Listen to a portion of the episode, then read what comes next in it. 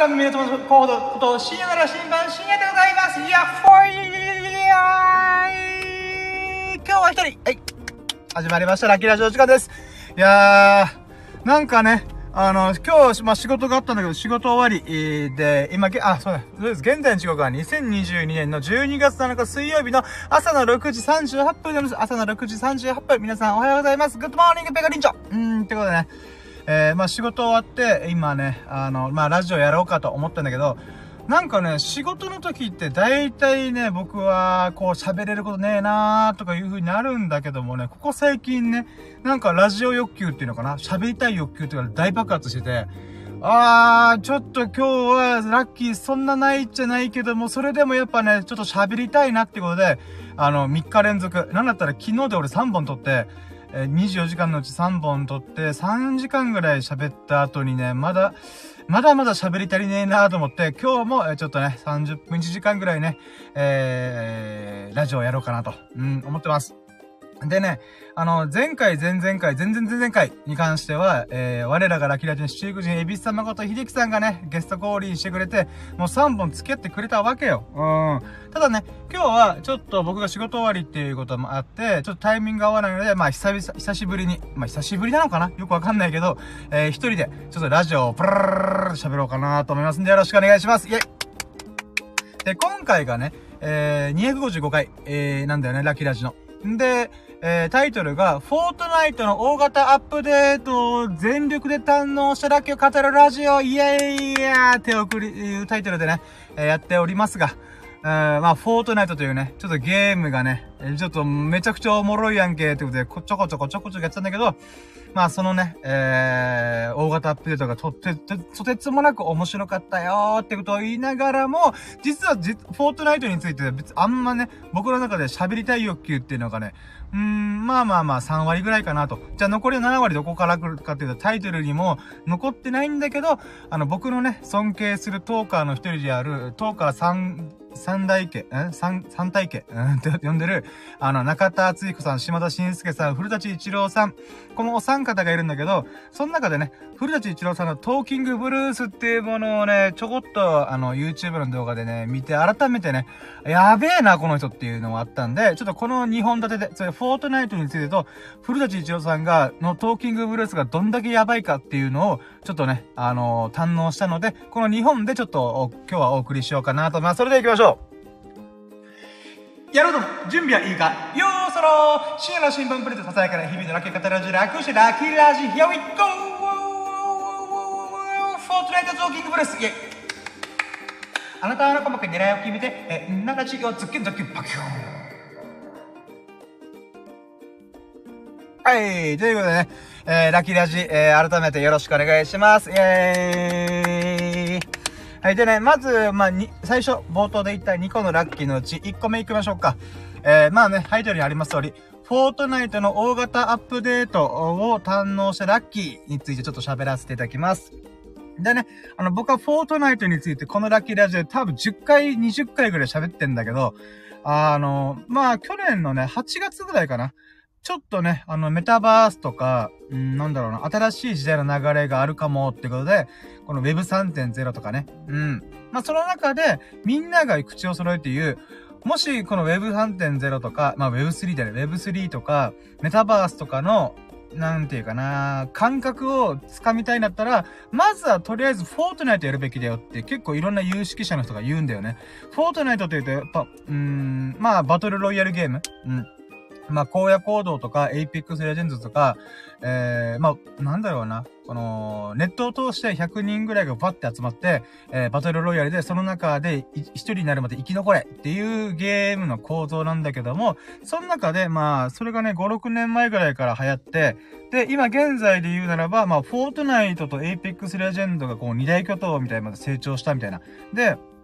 このね、フォートナイトっていうのが、えー、数億人のユーザー、確かね、ま、ちょっとうろ覚え、数字をうろ覚えだけど、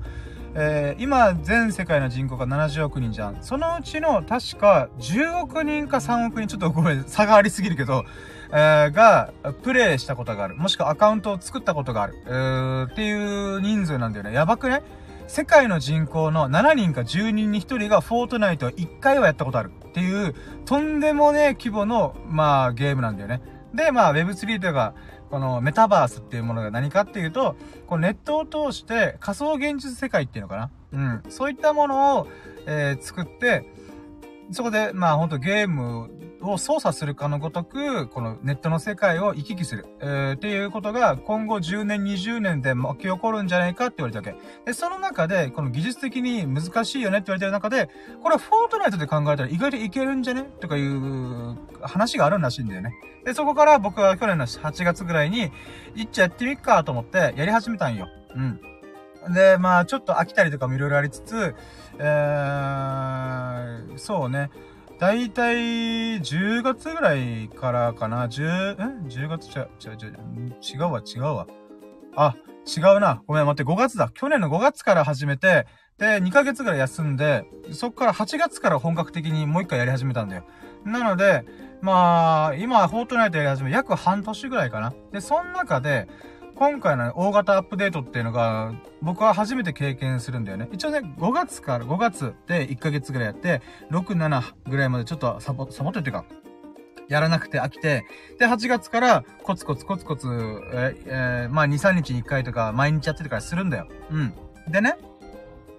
この大型アップデートってどういうことかっていうと、このフォートナイトのバトルロイヤルシリシリーズっていうのが、あの、チャプターっていう機能で、この区切りをつけてるんだよ。チャプター1、チャプター2みたいな。うん。で、今回の、あ、てか今回で僕がね、フォートネットや始めた時ってのは、チャプター3の、なんかシーズン1、あ2、3、4だったかな。ちょっとごめん、うる覚えなんだけど。でね、今回、えー、チャプター3が終わって、次、チャプター4行きますよっていう、あの、本当にね、えなんだろうな。バージョンの一桁上がるみたいな感じなんだよね。だから、うん、まあソフトとかさ、アプリとかで言うならば、バージョン19が20になりましたとか、iOS、えー、10.11.5が12に上がりますみたいな感じで、もう根本的に、えっ、ー、と、レベルが、レベルっていうか、このクオリティが上がりますよっていうのを、チャプターっていうもので表現してんだよ。うん。で、今回、その、フォートナイトバトルロイヤルっていうのが、大体フォートナイト自体が多分ね、数年ぐらい、えなんだ、7、6、7年ぐらいかなやってるんだけど、6、7年ぐらいね、そのゲームとして作られてんだけど、その中で、まあ、1年か1年半に1回巻き起こる、この超大型アップデートっていうのを、今回僕は初めて体験したんだよ。うん。これも、その、チャプター3の中で、小刻みになんかシーズン1、2、3みたいな感じで、区分けされるんだけど、これぐらいでかいアップデートっていうのは僕初めてだったんだよね。うん。だから、すっごいドキドキしたの。えー、で、これがね、おとといぐらいかな、おととい、えー、っとね、土日、えー、日本時間で言うと日曜日の、えっ、と、朝6時から夕方6時ぐらいまでにその大型アップデートが終わるはずっていうことなんだけど、まあ、実際ね、9時間ぐらいかな、9時間、10時間ぐらいでアップデートが無事終わって、で、世界のフォートナイトユーザーが一斉にドンって入ったんだよね。うん。で、僕はちょっと時間がずれて、まあ、そうね。昨日の夜ぐらいからやり始めたんだけど、もうね、とりあえず楽しかった。雑な急な入りだけど、このね、大型アップデート、だってさ、アプリとかだ、スマホとかで考えてみ？そスマホのアップ、大型アップデート、アプリの大型アップデート、いろいろあるけども、12時間超えるアップデートって体験したことないでしょ僕、今回びっくりした。え、そんなかかんの？っていう風にね。まあもちろんね、世界の数億人ユーザーを抱えるゲームが、なんていうか、超大型アップデートすると、それぐらい時間かかるって、かかるんだろうなと思って。うん。だから、それ、逆にそれを実現できてるとも超すげえなと思って。テクノロジーというか、技術的な面で考えても、めちゃくちゃすげえなと思ってる。うん。で、まあまあ、満を持してね、あの、じゃあやりますかって言って、フォートネータ世界に飛び込んで、で、やってみたわけよ。でね、このマップとかもさ、ゼロから新しくなるから、前までね、チャプター3の途中から入った僕は、もともとあるマップが、この各シーズンごととか、ちょっと、ちょっとしたアップデートごとに、マップが一部分が変わっていくってるんだけど、今回に関しては超すごいなと思ったのが、まず、えー、チャプター3のマップが全部特化になってる。うん。だからもうゼロから新しいマップを体験するみたいな。だからね、これもまたちょっと衝撃受けた。だから僕もね、チャプター3から入ったから、チャプター3っていうものの、なんか名残っていうのかな。ここにはこういうアイテムがあって、ここはこういう、なんかアトラクションがあって、とかいうのが、分かった状態でやってたけど、今回はね、ゼロからやるから、あ、これ慣れるの大変だな、とかいうのにめちゃくちゃ感じたの。で、かつ、武器とかも全部一新されてるから、どの銃が僕にとって扱いやすいかとか、全くわかんないの。だから、しょっぱなね、入りましたって言ったら、あのー、なんていうかな。まず1回目、あの、倒されるあ、死ぬんだけど、その死に方がね、もう初心者中の初心者なんだよ。うん。このね、バトルロイヤルゲームの代々っていうのが、フィールドがどんどん狭くなっていくんだよね。うん。この、例えばなんだろうな。最初はどのフィールドに行ってもいいんだけど、台風の目みたいな感じで、この円形の外側にいるとダメージを食らって、最終的には死にます、みたいな感じなんだよね。その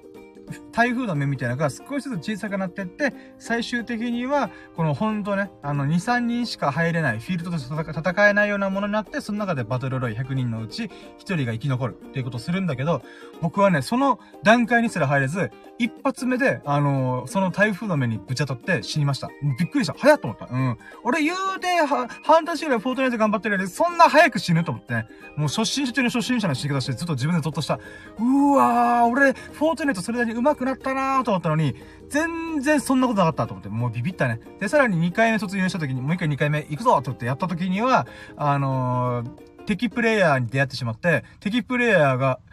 なんていうかな。僕とそんな大差ねえだろうと思うんだよ。だって、アップデートしてから僕は言うてそんなにね、あの、なんだろう。一週間、一週間後にちょっとそれに乗っかりましたじゃなくて、割とアップデートして、数時間後にはそのゲームやってるはずなのに、そのね、敵プレイヤー、他のユーザーがめちゃくちゃ上手いの。びっくりした。え、お前もうそれ慣れてんの？みたいな。うーん。やっぱね、フォートナイトのベテラン勢は、ガチ勢はね、全然違うなと思った。うん。なんだろ、僕が全然網羅してない武器とか持ってて、え、その武器何？みたいな。うん、そういうこともありながら、まあね、あの、ぶっ飛ばされて、ああ、2回目も終わった。で、負けてらんねえっつって3回目、4回目、5回目、6回目っていう風に、フォートナイトの新しいアップデート堪能しながらやってたわけよ。で、結果から言うと、うん、多分ね、合計5、6時間やってるんだわさ。うん。で、その合計5、6時間やってる中で、えー、ビクトリーロイル。つまり100人中1人に生き残るかどうかっていうゲームで、えー、1位取れました。いえ。よかった。マジよかった。だからね、あの、なんだろうね。うん、やっぱ俺上手くなってるとか。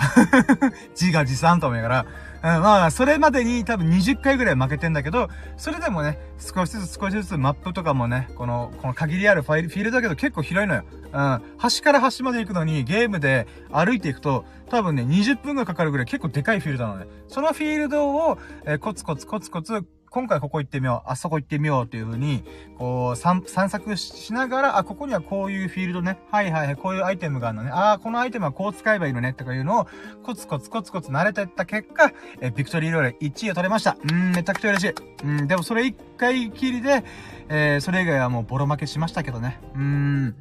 でね、あのー、今回のフォートナイトで新しまあメインというかな、目玉になるようなアップデートがいくつかあるんだけど、まあマップが新しくなりましたよとか、武器も一新しますよ、こういう武器がありますよという中で、今回のテーマで言うならば、このヨーロッパの、なんていうかな、騎士、騎士っていうのかなナイト。うん。あの、例えば剣を、剣とかを使ったりとか、あとはハンマー使ったりとか、うん、なんか中世ヨーロッパの、なんか武器っていうのかなうん。そういったものとか、あとはアーサー王伝説とか、そういったね、あの、まあ、円卓の騎士とか、そういう、なんだろうね、あの、まあ、日本でいう侍文化っていうのかなこの、えー、物のふとしてさ、この刀を居合切りだ、スパーンとか、弓を撃て、シュンっていうかいうのの、えー、ヨーロッパとか欧米版だよね。うん、欧州とか、あの、アメリカみたいな、えー、ところにある文化、うん、が結構ね、今回のフィールドというか、チャプター4のメインの、あの、テーマっていうのかなコンセプト、って感じだったんだよね。それもとっても面白かった。だから、ハンマーとかさ、もうでっけえハンマー。うん。でっけえハンマー振り下ろして、えいやーって敵にぶっ飛ばして、あこの、撃つじゃん。そしたら、敵がパーンっていう風にすごい勢いで吹っ飛ぶのよ。あだから、なんていうか、うーん、このカメハ、チャプター3の中でさ、コラボがいろいろある中で、カメハメハを売れたりとか、あとは、なんだっけな。うん、あ、スターウォーズのライトセーバーとかを使って、ビュンビュンビュンビュン振り回したりとか、そういうことも、あ、できたんだけど、やっぱね、この、フォートナイトの世界で、どういうプレイスタイルに落とし込むかっていうのがね、なんか、あ、こういう感じで落とし込むんだっていうのがね、ちょっと興味深かった。うーん。まあね、これちょっとラジオでその状況とか雰囲気を伝えるのは非常に難しいなと思いながらも、なんかね、あのー、なんだろうやっぱフォートナイトが最高であり最強のバトルロイヤルゲームだなと、もうこれ覇権握ったなと思った。うん。なんかね、こう、荒野行動とかさ、エイペックスレジェンズ、レジェンズっていう、またこの三大バトルロイヤルゲームみたいなことをちょこちょこ味わったんだけど、結局僕はバあの、バトルロイヤルなら、フォートナイトだなと思ったの。それぐらいゲームバランスというか、この仕組みがとっても上手いなと思ってんだ。うん。だからね、あの、これはやっぱ数億人のユーザー抱えるほどのとんでもねえゲームになるわなって思う。だから今のちっちゃい子とか若い子って、フォートナイトで、コミュニケーション取るとかいうの話聞くけど、あ、それちょっとわかるなと思った。うん、こんだけすごい、操作性というか楽しみエンターテインメントっていうのかなうん。を、あのー、なんて言うんだろう。ゲームとしてのクオリティも保ちつつ、うん、そのスポーツ性っていうのかなうん。競技的な側面でのクオリティっていうか、ねルール作りっていうのもすごいバランス取れてるなと思って。うん。だから、荒野行動とかね、ちょっとやったことあるんだけど、もうすぐ飽きた。飽きたっていうか、あー、フォート、これやるぐらいだったらフォートナイトやった方がいいわって思ってしまうぐらい、なんかね、荒野行動ってめちゃくちゃフィールドが広すぎて、何やってるかがわかんないんだよね。うん。で、Apex Legends に関しては、あの、面白いっちゃ面白いけど、ちょっとガチ勢すぎるというか、うん、ちょっとね、うん、なんだろうな。うーん、なんかこう、なんだろうね。こう、ポップさがないっていうのかな。ちょっと、と、取り、取り付きやさ、安さっていうのがないんだよな。うん。そういった意味では、なんかこのフォートナイトっていうことの、このゲームのカオスっぷりっていうのかな、このガチっぽい雰囲気もありつつ、ちょっとポップな感じもありつつ、えー、なんていうか、そこまでグロくもなく、うーん、ほんとちょうどいいバランス。えー、で、作られてるからこそ、こんだけ面白いゲームを作れてるんだなっていうので、まあ、作ってる会社が Apex っていう、まあ、あ、いや、Apex? EPIC? あ、ちょっともう、え、エイピックだったかな？ちょっとごめん、名前忘れちゃったけど、まあ、そこのね、あのー、ゲームメーカーの人の頭の良さっていうのかな？うん、やっぱこれ新しい時代の覇権を握ったゲームだなーって改めて思った。それぐらいの、なんていうか、凄さ、凄みを感じた。うん。まあ、そういった意味で今回の大型アップデートを堪能できたってとっても良かったなーと思ってる。うん。あとね、細かい話だけど、僕もともとデザイナー上がりだから、デザイナー上がりでデザイナーやってて、まあそこからね、卒業したんだけど、まあデザイン業界ちょっときついなきついっていうか、ちょっと違うなと思って飽きた結果やめたんだけど、そのデザインをちょっとだけかじった僕から言わせると、このフォートナイトの、この新しい大型アップデートをした中で、ユーザーインターフェースって言って、このゲーム画面っていうのかなどういう操作をしたら、したら使、ユーザーが直感的に操作できるかとかいうのを、いろいろね、この、ちゃんと考えた上で構築してるんだよ。で、それがね、またレベル、レベルっていうか、すごい、また、なんだろうな、うーん、オシャンティーな感じになってて、あ、そこも変えるんだ、あ、ここも変えてんだ、へえ、みたいな、そういったものもあったから、あー、なんか、なんかすげえなと思った。うーん。だからね、な、ちょっとごめん、もうすげえなとか、なんかほんまじすごい素晴らしいとかいうことしか言ってもう、私の語彙力の低さはめちゃくちゃ自分で今喋りながら痛感してるけども、とりあえずね、あの、12時間の長時間アップデートを待った回があったなって思うぐらい大満足する、した。うん。でね、なんかね、感覚的なもんなんだけど、このフィールド今回走り回ってる時に思ったのが、なんかね、チャプター3の時よりももっと広くなってね？と思って。うーん。なんで広くなってるって感じるかちょっとわかんないんだけど、まだちょっとここはね、僕の中でまたピンと来てないところがいろいろあるんだけども、やっぱ一番大きな理由が、うーん、なんかね、アップダウンが少なくなっあ多くなったのかな崖、崖とかがさ、結構乱立してる。うん。これ説明しづらい、説明伝わらんよな。ごめんね。あのね、チャプター3の時って言うて平地だったんだよ。平地のフィールドが結構多かったんだけど、今回、このチャプター3の世界観をぶっ壊して、大陸とかがね、バコンバコンバコンって、この隆起して、で、そこからチャプター4の新しいフィールドできましたよっていうストーリー上の設定があるから、チャプター4のフィールドって、すごいね、アップダウンって崖が多いんだよ。だから崖から飛び降りたらすぐ死ぬんだけど、だから、あ、やべべ、ここから、あの、なんか、突っ込んだら俺死ぬわ、みたいな、超高いところが急に真下にドーンっていったりとかすることがあるわけよ。うん。だからね、そういった意味で、なんか遠回りしなきゃいけないとか、あーがあるからこそ、ちょっと、うーん、なんだろう、フィールドが広、広くなってんなーっていう錯覚を起こしてるのかもしれないし、うん。で、かつね、そのフィールドを、こうまあ、つまり、体感で言うならめっちゃ長い距離を走ってる感覚なわけよ、フォートナイトの世界ね。今回のチャプター4。で、なんだけど、まあ、車とか乗りたりするんだよ。で、この車に乗れる中で、今回目玉としての一個が、バイクを使える。うん。この、えー、なんて、オフロードバイクっていうのかな。そのオフロードバイクに乗っかって、ブンブンブンブンブンって吹っ飛ばしながら、このアップダウンの激しいフィールドを、右往左往するわけよ。うん。で、この右往左往してる瞬間は、普通はさ、銃撃てなかったりとかするんだけど、今回の、そのバイクを操作しながらも銃をぶっ放せるっていう、ちょっと面白い仕組みがあって、わあこれもこれでいいね、みたいな。だけど、バックがすごい下手くそ。で、バックが普通にさ、手で、あの、手でって足でさ、んー、ぐい、ぐい、ぐいっていう風にバックするみたいな。うん、そこまでリアルにしなくていいよと思いながら、実際バイク乗ったらさ、バックすることでほぼむ、あの、足でやるしかないから、あの、そこは別に良くねとか思いながら、うん、まあ、だから前にしか進まないみたいな。うん。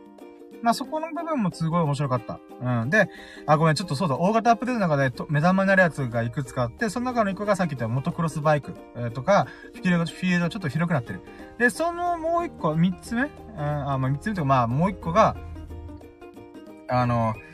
えー、エイペックスレジェンドにちょっと近づいてんなって思ったんだよ。どういうことかっていうと、フォートナイトとエイペックスレジェンドっていうこのバトルロイヤル系のゲームの中でももう二大巨頭と言ってもいいでしょう。そのもう一個のエイペックスレジェンドの方が、あの、この自分が操作するキャラクターに応じて特殊能力使えるんだよ。うん。なんかこの、なんだろうな、アンカーを使って、このターザンみたいにさ、あーあーあっていう風に、この振り子運動をしながら、ちょっと違うとこ行くみたいな。うん。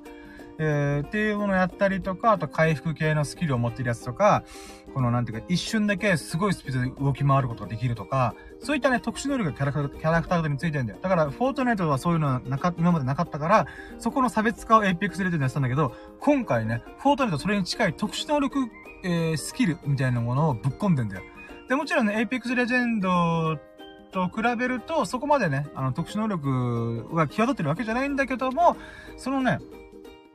なんていうかな、ちょっとした特殊能力みたいなものが付与されることによって、例えばバルーンって言って、このすごい長時間飛べるようになるとか、あとは、この自分が車に乗った時は必ず、この、なんていうか、改造車になれる。例えば、ああこの車の前の部分に、このプロテクターっていう、もうとんがったあの、機関車トーマスみたいな、機関車トーマスなんか雪とかをさ、かき分けるようなこの三角形、上から見た三角形の突起物をガシャンでつけたりとか、タイヤがバージョンアップして、あの、オフロード仕様のタイヤにでかく、でかいやつに切り替わるとか、そういったものを自分が乗るだけでそれが改造されるっていう能力があったりとか、うーん、まあ、そういった部分で、またね、フォートナイトただプレイするだけ、勝ち、生き残ればいいだけじゃなくて、なんていうかな、うーん、いろんな操作性がまた付与されて、またこのゲーム性がね、シンプルなんだけど、ちょっと複雑になることによって、あ、これ面白いみたいな。うん。なんかそういう感覚を味わえるようにまたなってんだよね。だからね、なんか、あー、なんだろうね、こういうアップデートをしていく中で、なんていうか、またフォートナイトの世界観っていうのを堪能できるってとっても素晴らしいだし、なんだったら僕もね、フォートナイトが流行ってるっていう時の時点で、まあその時点でさ、あの、やっとけば、ああ、こうなってんだ、ああ、なってんだ、ああ、なるほどね、チャプター2がチャプター3行くときこういう進化をしたのかっていう風にね、また、その時感動してただろうから、だからね、今回のこの初めての大型アップデートっていうものを間近で体験した結果、ああ、こんなに大きく変わられたら、次チャプター5に行くときも楽しみだなと思って。まあ、これもまた1年後とか2年後とかなるとは思うんだけど、まあ、それでもね、あの、今回の、まあ、レベルアップ、あバージョンアップ、えー、に匹敵するぐらいの、また面白い、えー、システムを作ってくれるんじゃないかなってことで、頑張れ運営会社っていう風に改めて思ったね。うん。いやー、すごい世界だなーと思った。うーん。だから結構ね、その、ビジネス的な側面で言うならば、今、なんか GAFA って言うのじゃん。Google、Amazon、Apple、えー、Google、Amazon、えー、Facebook、Apple か。うん。やれてるけど、なんかアメリカの、そのね、IT 系の人たちで、やっぱこの GAFA に入るって古いよねとか、ちょっとダサいよねっていう風な、なんかカルチャーがちょこちょこあるらしいんだよ。カルチャーが芽生えてるらしいんだよ。だからこういう風に、APIC、えー、とか、この運営会社ね、フォートネットの運営会社とか、メタバースとか、この暗号資産、デジタルカレンシー、うん。えー、とかの世界に行ってる方がいけてるよねっていう風潮があるらしいんだよ。なんかね、それはまた興味深いなとか、し、その、一つの一端であるフォートナイトっていうものが、あのー、なんだろうな、そういった側面っていうものをまた持ってるっていうのはとってもね、ほんと面白いなーっていうのを改めて思いました。うーん。まあ、喋りたいことはこんなものなんでございますが、フォートナイトに関してはね。うん。えー、そうね。なんか今、30分ぐらいダラダラダラダラ喋ったけど、まあ自分の中で今回感動したポイントというのはこんな感じかな。うん、新しく大型アップデートが、こういろいろね、デザインも変わったりとか、えー、キャラクターも変わったり、えー、ちょっとしたプチ能力みたいなのついたり、えー、フィールドがめちゃくちゃ広くなったり、広いような感じたりとか、バイク乗って、ブンブンブンブーンって言いながら銃ぶっ放して、パラララって銃ぶっ放しながら走れるとかね。うん、そういったものを堪能しながらやってたんだけど、やっぱね、うーん、ほんとのめり込むよ、これ。びっくりした。まあ僕がもともとね、ゲーム好きっていうのもあるんだけど、もとも、うん、アクションゲームは自体はそんなにね、得意じゃないんだけども、そんな僕でも、こう、慣れていけば、や、やり込めばやり込むほど、こう、なんていうかな。うーん、まあ、勝ち残れるとかね。うん、そういった喜びがありつつの、フォートナイトアップデートでしたかね。うん。はい、続いていこう。じゃあ次、2個目。2個目ラッキー。もうね、あの、30分このフォートナイト喋ったけどさ、あの、実質これから喋りたいことがもう1個が僕が今回ね、2日連続、4回連続でね、こうラジオバンバンバンバンってやってることの大きな要因の1個でございます。2個目のラッキーが、えー、僕の尊敬する古舘一郎さんのトーキングブルースを見て、もうゾッとするぐらい、えー、このトーカーとしての能力の高さを、えー、味わったことです。うん。これどういうことかっていうと、まあ僕はね、今、一人でラジオ、ブラーって30分くらい喋ったんだけども、まあ言うてね、拙い語彙力とか、あの、言葉がね、ちょこちょこ詰まったりとかする、うん、あと、ま、間があったりとかするんだけど、まあ、なんで僕がこれやってるかって言ったらね、まあいろんなとこちょこちょこ喋ってるけど、僕のさっき冒頭で言った、この喋りの御三家、えー、中田敦彦さん、島田紳介さん、古舘一郎さん、僕はこのお三方を心の底から尊敬してるけど、もう喋り一本でのし上がっていくみたいな。うん。こう人を引きつけてやまない、この喋りをできるっていうことが、僕にとってね、とてつもなく憧れなんだよ。うん。なんかね、うん、まあ僕がね、このラキラジを始めたあたりの時っていうのはよく僕が言ったのが、あのー、まあ面白い喋りもできない、上手い喋りもできない、みんなにこう、あ役立つような情報も喋ることできない。だけど、そんな僕でも、なぜか知らないけど、長時間喋ることができるっていう謎の能力だけを、なんていうか、よすがに、えー、私ずっと喋ってきたわけよ。うん。ラキラジで始めたことも結局そこだからね。うん。なぜか日々の出来事とか自分がこういう風に感じてる、こういうことを思ってるっていうことを言うことに関してだけを、あ、まあ、うん。そういうことを長く喋ること。うん。長らく喋ることだけに関しては、なぜか喋れるんだよ。つまりパッションだけ。喋りたいっていう欲求だけが、なぜか、あの面白い喋りできない、上手い喋りできずに、役立つような喋りもできない。そんな癖して、えー、人、人、人様の時間をね、大量に奪う、長時間喋るということだけがなぜかね、あのー、できるからやってみようっていう、できるからって言ったら、ね、ちょっとおこがましいんだけど、それしかできないからこそ、とりあえずね、あのー、なんだろう、今、今で言うならさ、僕255回、ラキラジっていうものを30分から1時間、2時間ぐらいのペースで、喋りに喋って、あー、すっきりした、じゃあ終わります。ハバナイスデーっていう風に終わるようなラジオずっとやってるわけよ。うん。で、まあ、それをや、やり始めた大きなきっかけが、やっぱ、中田敦彦さん、古舘一郎さん、島田紳介さんみたいに僕なりたいっていうふうに思ったの。なりたいっていうか、僕もそういうことやってみたいって思ったんだよね。うん。あのお三方になれるわけじゃないから、あくまで僕は僕のスタイルで、この喋りというよくわかんないものを通して、えー、自分自身がね、この能力を使って世の中に貢献できたり、誰かを楽しませたり、この魅力的な何か引き込む、引き込むような喋りがいつかできたらなと思って。うん。で、いつか僕もね、あの、お三方の、もうエベレストの頂上レベルが3つあるわけよ。うん。7000メートル級が3つあると俺思ってるから、その7000メートル級に、えー、自分自身がね、こう、その山を登ること、つまりその人たちと同じようなスタイル、同じ、えー、場所まで上がれるとは思ってる。ただ自分が、こういう喋りしかできないんだけど、それでも僕も僕で自分のこのね、喋りたい欲求とか喋りたい、えー、なんか喋りたいっていうこのなんか、えー、スキルっていうのかな。能力っていうものを7000メートル級まで無理やり、こう、引き上げていきたい。うん。もうロケットでも何でもいいから、とりあえずぶっ放して、一時的でもいいから、7000メートル級に達成したい。た、た、達成したい。つまり、同じ高さで、あの、お三方と、こう、張り合いたい。張り合いたいっていうのもまた変だな。少なくともね、あのー、僕なんかのとね、中田さん、古舘さん、えー、島田さん、あ、しんすけさん、まあまあね、うん。えっ、ー、と、比べることもできないけども、それでもそれでも僕はね、喋りのエベレストを登頂したいわけよ。うん。登頂したいって言ったらいいんだな。まあまあ、それ、それのレベルまで僕も行きたいと思ってんだよね。うん。で、その中で、まあ、古内一郎さん、本当もともとすげえな、すごい人だなってずっと分かってた。分かってたんだけど、このトーキングブルースっていうものがね、切り抜き動画みたいのが、古内一郎さんチャンネルでのアップされてんだよ。で、それをさ、ちょこちょこ前から見てたんだけど、昨日、一昨日ぐらいちょっと時間あったから、まあ、フォートナイトしながら、その、古谷一郎さんの、その、トーキングブルースっていうもの、ライブがあるんだよ。そのトーキングブルースってライブがあるんだけど、そのライブ映像の、なんていうかな、まあ、例えば2時間のライブがあったら、そのうちの10分ぐらいちょっとお見せします、みたいな。動画がちょこちょこあるんだよ。でね、それを改めてね、この、まあ、再生リストがあるから、この頭からケツまで見聞きしたんだけど、もう、すごすぎた。面白いっていうのはもちろんあるんだけど、このね、とってもインテリジェンスであり、あ、そういう切り口面白いなとか、かそういったね、あの、喋り一本にもかかわらず、こう、なんだろう、手を変え、品を変え、こう、飽きさせないっていうか、どんどんどんどん引き込んでいく、のめり込んでいく自分がいるわけよ。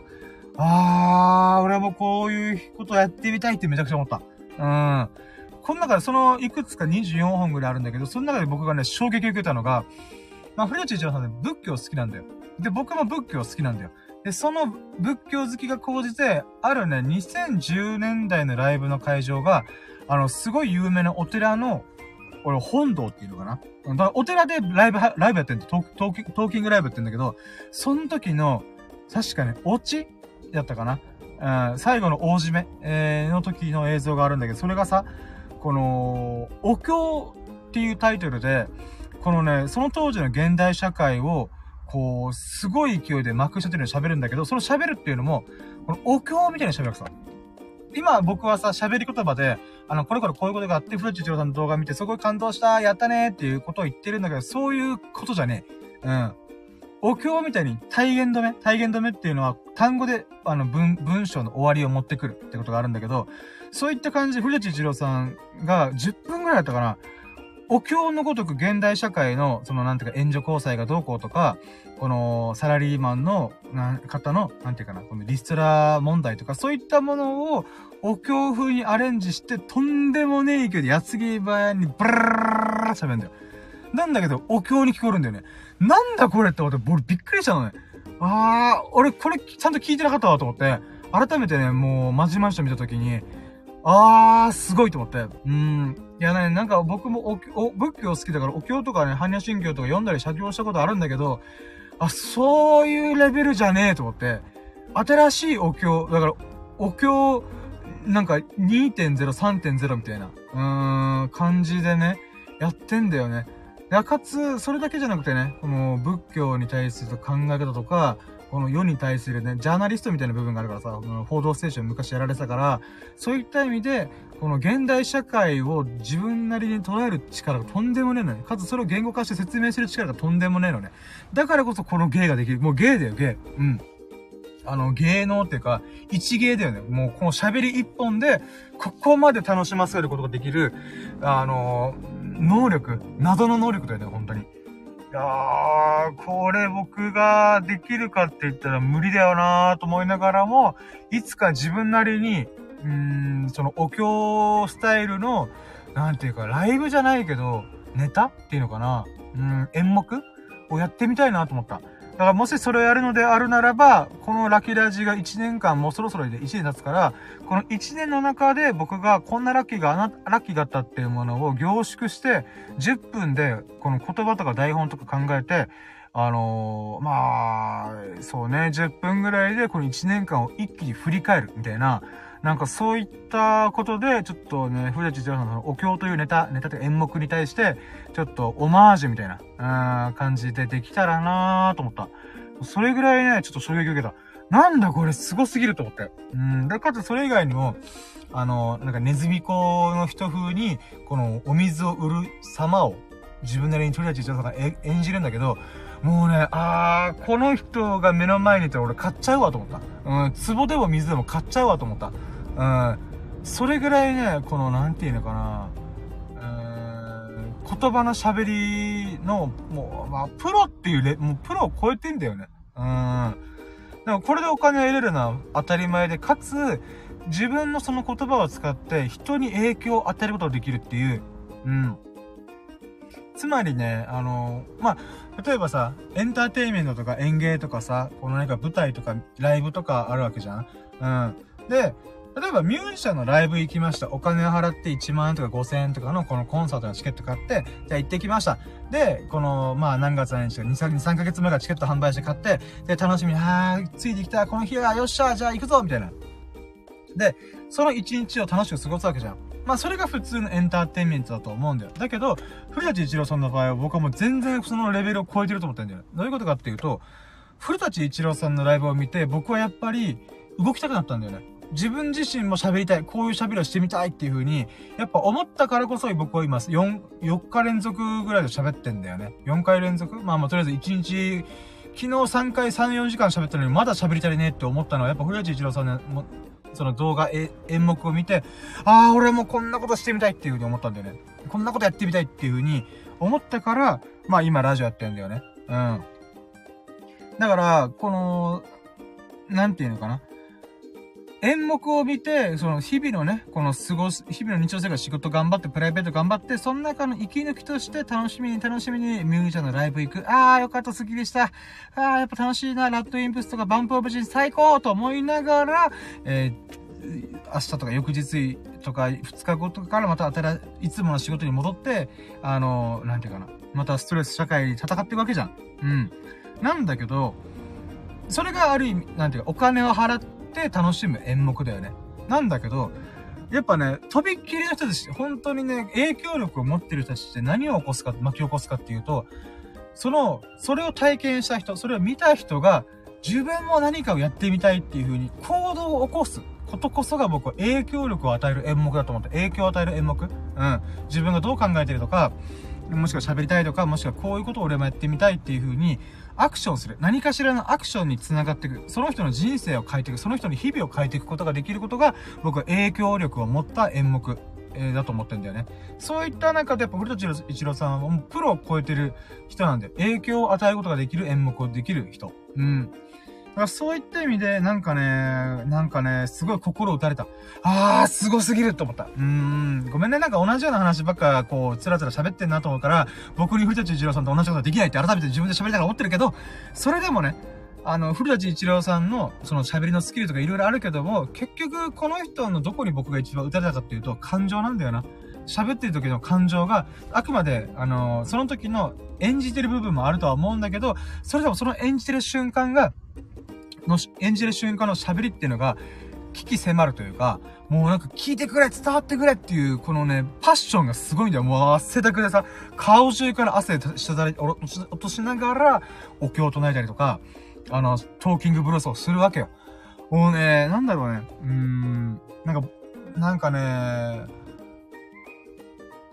あ、こういう間とかね、こういう間とかがちょっと私の中でやっぱ慣れねえよなと、トーキングブルースできねえなと思ってるんだけど、あの、ワンピースを思い出した。ワン、漫画のワンピースで小田一郎さんなんか書いた、最近スサノオくんがアニメを一気見してるワンピースがあるわけだ。モンキー・ディルフィー、ゴムゴムのピストルとかのそのワンピースあるわけじゃん。そのワンピースの中で30巻ぐらいの空島編の、えー、っていう、えー、章があるんだけど、その章の中で後半ね、この1巻丸々潰すぐらいの過去編っていうのがあるんだよ。その、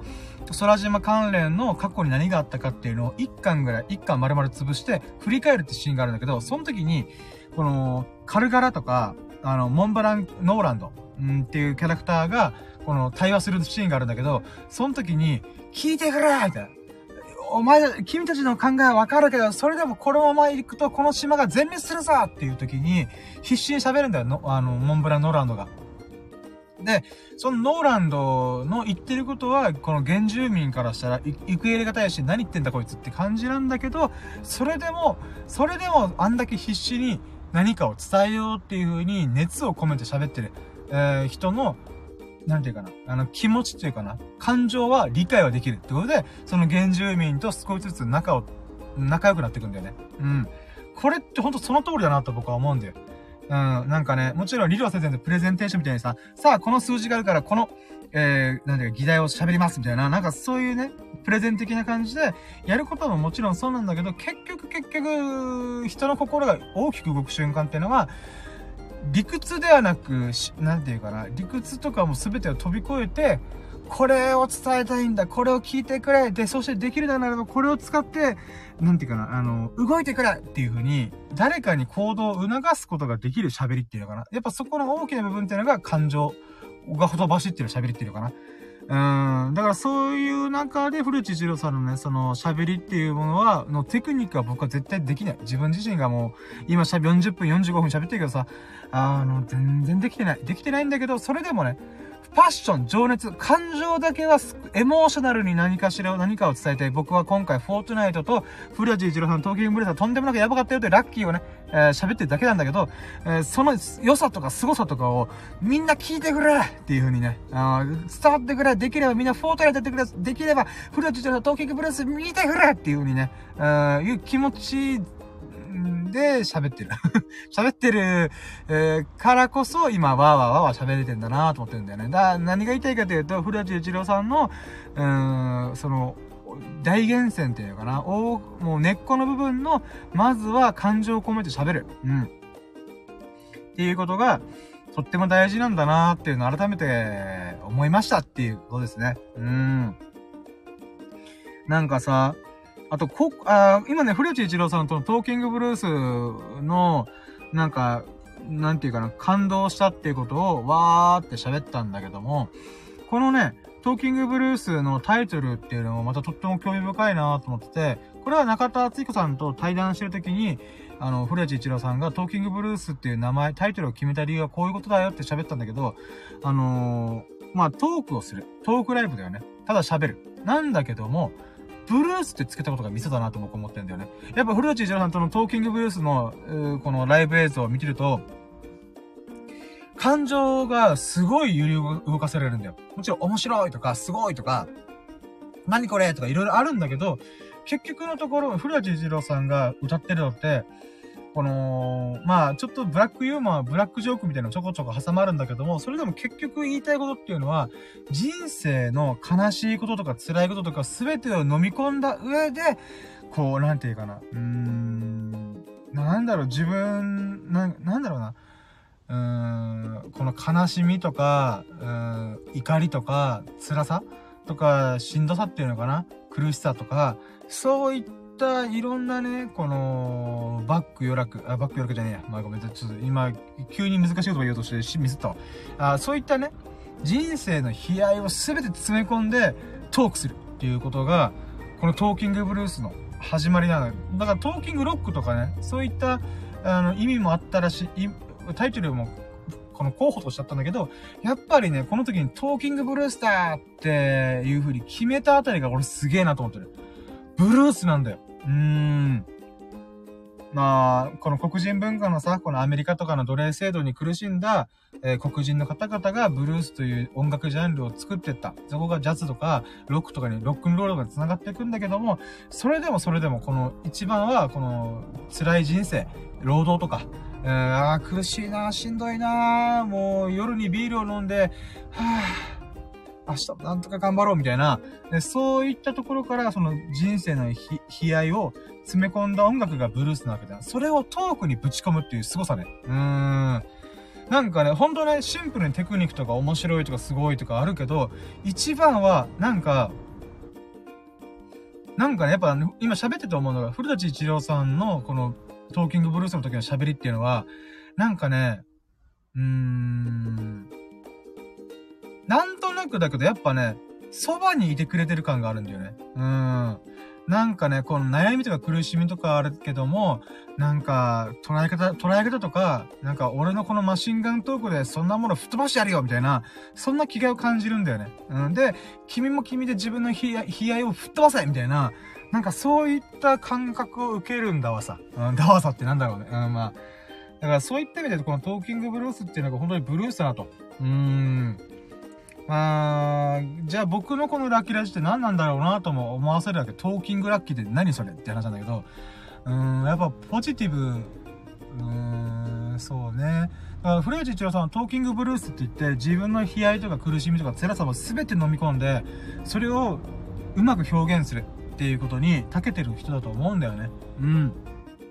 つまりそれだけ器がでかいと思ってるんだよ。それを全て飲み込むぐらいの器があるんだよね。だけど僕にはそんな器ねえんだわさ。うん。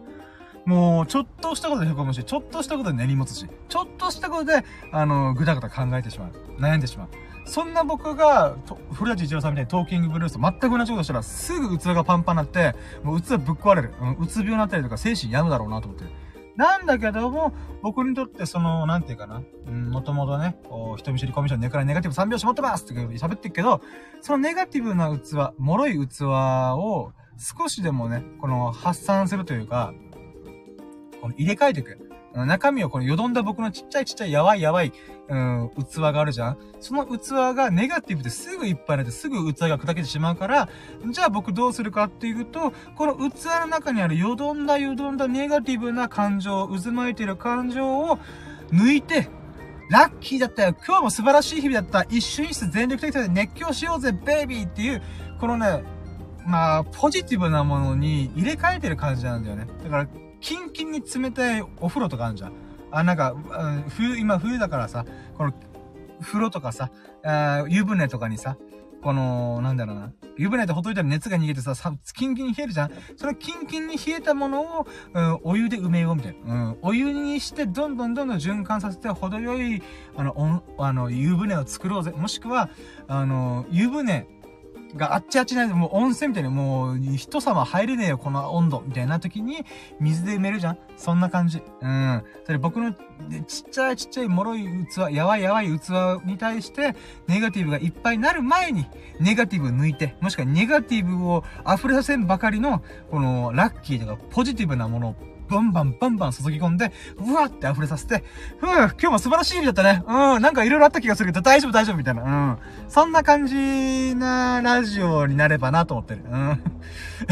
まあだからね、これはあくまで僕だよね。僕の中の器の話だから、じゃあこれたまたま聞いたそこのあなたはどう思えばいいかというと、僕のわけわかんない、この45分の、うーん、感情だけがほと、空回りしてほとばしってるラジオを見て、うーん、こんなことでラッキーでこんだけ喋るっていうことは、うーん、俺の日々を、なんていうのかな。こう、だから、なんていうかな、これはたまたま聞いてさ、あの、もう花からラッキーで俺イエーイと思ってる人は別にね、いいと思うんだけど、僕と同じように、ああ、今日しんどかった、悩んだ、苦しんだ、辛かったっていう人に対して、そのね、その、その方の器がさ、ネガティブなものでいっぱいいっぱいになってる時に、ああまあ、このクソみたいな会、クソみたいな喋り方しかできないような深夜ですらこんなに日々楽しく過ごしてんだから、俺の人生まだまだいけんじゃねってかいう風に思ってくれれば幸いだなと思ってる。だから僕、君、あなたの器に対して僕がね、よくわかんないポジティブ、無理やりにひねり出したポジティブをザバーって注ぎ込んで、あなたのネガティブをね、この、吹っ飛ばして、うん。もう溢れさせて、溢れさせて、あなたの器には、よし、今日も明日も頑張ろう一瞬一瞬全力で生きようっていう風に思ってくれたら幸いでございます。うん。だから僕の影響力で言うならば、古市一郎さんがね、この圧倒的なテクニック、圧倒的な、なんていうかな、うん、感情、エモーショナルな喋りで、その人々のブレ、ブルース、悲哀とかを寄り添ってあげて吹き飛ばすような、えー、喋りをするならば、僕は、人々のその、悲しみとか苦しみとか辛み、辛さにを寄り添うことも、吹き飛ばすこともできん。ただただただ、それを入れ替えさせることができたらいいなと思ってる。うん。まあ僕自身がそういうことしかできないから、うん。皆さんの悲しみを吹っ飛ばせる喋りを私は今からこれしますこれからしますっていうことはできない。うん、ただ、コツコツコツコツ、このわけのわかんない喋りを通して、あなたのその、器に溜まったネガティブをね、こう、溢れさせたら、あ溢れさせることができたらめっけもんだなと思ってる。うーん。そうだね。まあまあ僕と同じ状態になってくれればいいかなと思ってる。うーん、そうね。まあ、友人とかがさ、僕のさ、よく遊んでる友人が、つさのくんとかミルクくんとかでさ、毎回深夜喋ったら元元気だからとりあえず誘うわって時あるんだけど、お悩み相談というか、いや、仕事が大変でさ、ちょっと今しんどくてさ、って時にさ、僕呼ぶじゃん。まあ一応元気だから、まあ深夜と言ったら楽しいかと思って気分転換になるかって呼んでくれたに関わらず、あの、僕自身がその悩みを一切聞かずに、いや、これ、これこんなことさ、こんなことやりたいって思ってんだよね。うん、ミルク君も佐野君どう？みたいな感じで言うから、俺の悩み喋れねえ、みたいな。俺のガス抜きできねえ、みたいな。うん、そんな感じがあったりとかするけど、なんかそれをラジオでやってるだけって感じがする。うん、だから人の話聞かないね、俺は、本当に。うん。まあ、聞いたところでね、まともな相談事を私、変えてる自信もねし、うん、まあ、こん、私は本当やっぱ歪な人間だなと改めて思うから、少なくともこのラジオを聞いてあなたのネガティブを、うん、溢れさせたい。うん。溢れさせた上でポジティブな、ポジティブなもので、で、こう、なんていうか、の、なんか波動って言ったら変かななんかお湯みたいなもんでさ、あなたがキンキンに冷えた心を少しでも温めることができたらなと思ってるわ。うん。もう途中からね、トーキングブルースの話とか、フォートネットの話どうでもよくなって、もう俺はこう思ってるよ、みたいな話だったね。これもう悪い癖、ほんと。うーん、結局自分の話するで、自己肯定がバカ上がりするような話ばっかしてる。うーん、ほんと、オナニーラジオだよね。ほんとね、トーキングブルースっていうより、トーキングオナニーみたいな。うーん。いやー、ほんとね。うーん、俺は悟れないわと思った。ニルバーナできんと思った。嫌なさ、この、なんか、まあ、まあ、悟、悟れないなと。か、あの、よく仏教でさ、下脱するとか悟りするとか、つまり素晴らしい人になるっていう、えー、ところで言うならば、俺はもうずーっとどこまで行っても、自分自分自分してるなーとは思うよな。うん、まあこのラジオもね、私結局自分のね、人生のライフワークじゃない、ワークじゃないけど、えー、まあラ、うん、そうね、うん、ライフアクションかな。うん、自分のね、日々をこう喋ることが結局好きだから、まあこれにか、このラキラジに関してはね、今後生涯続けていくだろうなと思ってる。っていうか何かしらの時に、あー喋りたい、あー喋ろう、おいし、オッケー、みたいな。ほんとガス抜きみたいな感じで、日々これを使って、バランス取ってくだろうな、自分自身。んで、もしね、よろしければ、たまたま聞いてくれそこのあなたが、こんなわけのわかんないラジオを聞いて、ふぅ、明日も頑張ろう、みたいな。ってなってくれたら嬉しいかな。うーん。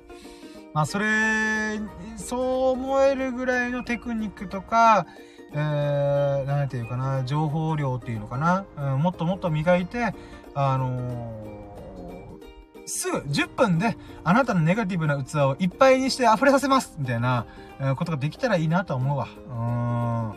あとなんか喋ろうと思ったやつあってよかったんだよな。なんだっけな。忘れちった。忘れちったな。なんだっけな。こういうところだよな。うん、こういうところが私、喋りながらね、あ、これ今度喋ろうと思った時、次喋ろうと思った時にすぐそれが吹っ飛ぶんだよな。うーん、なんだったっけなまあ、いっか、なんだったっけなと思うぐらいだったら、多分そんな喋りたいことでなかったんだろうなと思うから、まあこんなもんかな。うん。ってことで、じゃあ50、ああ、今自分で時間見てびっくりした。53分喋ってるやんけ。喋るねたった一人で53分間、わーわーわーわー喋れるって俺すごいね。うん。のくせして、その情報密度の低さビビるね。うーん。まあまあまあ、今後、これから、これから、250回続けられるし、約1年続けられてるから、あーここれからだよな、俺のラジオ。ラジオライフっていうか、私のトークライフは、またまたこっからだってことでね、あのー、もうそろそろ終了します。はい、ということで、たまたまね、えー、聞いてくれたそこのあなた、本当に本当にありがとうございます。えー、まあね、これ約55分にわたってね、うーん、同じような話をして、多分圧縮したら30分以内で終わらせられたはずの話を私は間延びにさせて、学びさせて、えー、50分喋ってます。うーん。ただね、その体私はすごいスッキリしました。えー、これでまた明日も私頑張れると思った。うん。みんなもね、あのー、そんな感じでね、あの、僕、こん、世の中は広いよ。こんな奴もいるんだから。うん、ネットを通して何やってんだよって思うけど、こんな奴もいるんだからね、あなたの人生も、あなたの日々も素晴らしいよ。俺、俺と比べてくれよ。わけのわかんないラジオ一人で50分喋って24時間のうち1時間を費やすんだよ。うん、消費するんだよ。うん、まだフォートナイトとか、あの、ソーシャルゲームとかやってる方がまだマシ、ギャンブルとかパチパチしてる方がまだマシだって俺は思う。うん。それでもね、僕にとってこのラジオをしゃべ、1時間喋るってことがね、うん、とっても価値があるから、ぜひね、誰かこのラジオと僕と同じ感じで聞いてくれたら嬉しい。うん。ああ、今日も C のラジオ楽しみにしてた俺も聞いて楽しかったみたいな、思ってくれたら幸いでございます。うん、ほんとね、あの今更ながら、あのー、ライブ配信の背景がフォートナイトってことを見ながら、あれ、フォートナイトの話は何したっけなまあ、いいかと思ったり。うん。まあまあまあ。うん、結局、一番のこのタイトル、本来のタイトルは、トーキングブルースだよね。トークとは何ぞやっていうことを自分なりにまた見つけたいやこう、自分がどこに行けばいいのかわかんねえな。でもそれでも何かしらやってたら、たとどこかでですけど、どこかに向かうだろうっていうふうにつもりで、まあ、支援の羅針盤ですよ。うん、コンパスです。私の人生、Where going? どこ行くの？うん、わかんない。えー、そんな中で、えー、聞いてくれたあなた、本当にありがとうということで、そんなあなたが、ほがらかな日々と、幸を日々を過ごすことを心の底から祈っております。Thank you for listening. Have a nice day. いやあ、待って。いやはい、ということで255回目の、えー、秋出しでございました。今回が、えー、約1時間ぐらい一人でブラーラ喋りましたけど、えー、タイトルが、フォートナイトの大型アップデートを堪能できただけ語られるとして、お送りしました。で、もう一個のラッキーが、古田一郎さんのトーキングブルース、やっぱ半端ね俺もそういう感じやりたいっていう、うーん、謎の後半でございましたが、いかがでしたでしょうか？うん、できればね、あの、これを聞いてくれたあなたが何かしらね、日々が変わったり、え、行動が変わったり、え、人生が変わったり、え、そんなもののきっかけにね、ちょっとしたきっかけになってくれたら嬉しいなと。まあ、一番はフォートナイトやってくれ。古内一郎さんのトーキングブルース聞いてくれ。そして俺のラギラジも聞いてな。うーん、っていうことでね。えこの三つのおね、三つの何か行動を起こしてくれたら幸いだなっていう願いと祈りを込めて、えー、ラキラジ255回目をお送りしました。えー、皆さんも良き日々を、良き一瞬一瞬をお過ごしくださいませ。それでは、ハバナイスデイ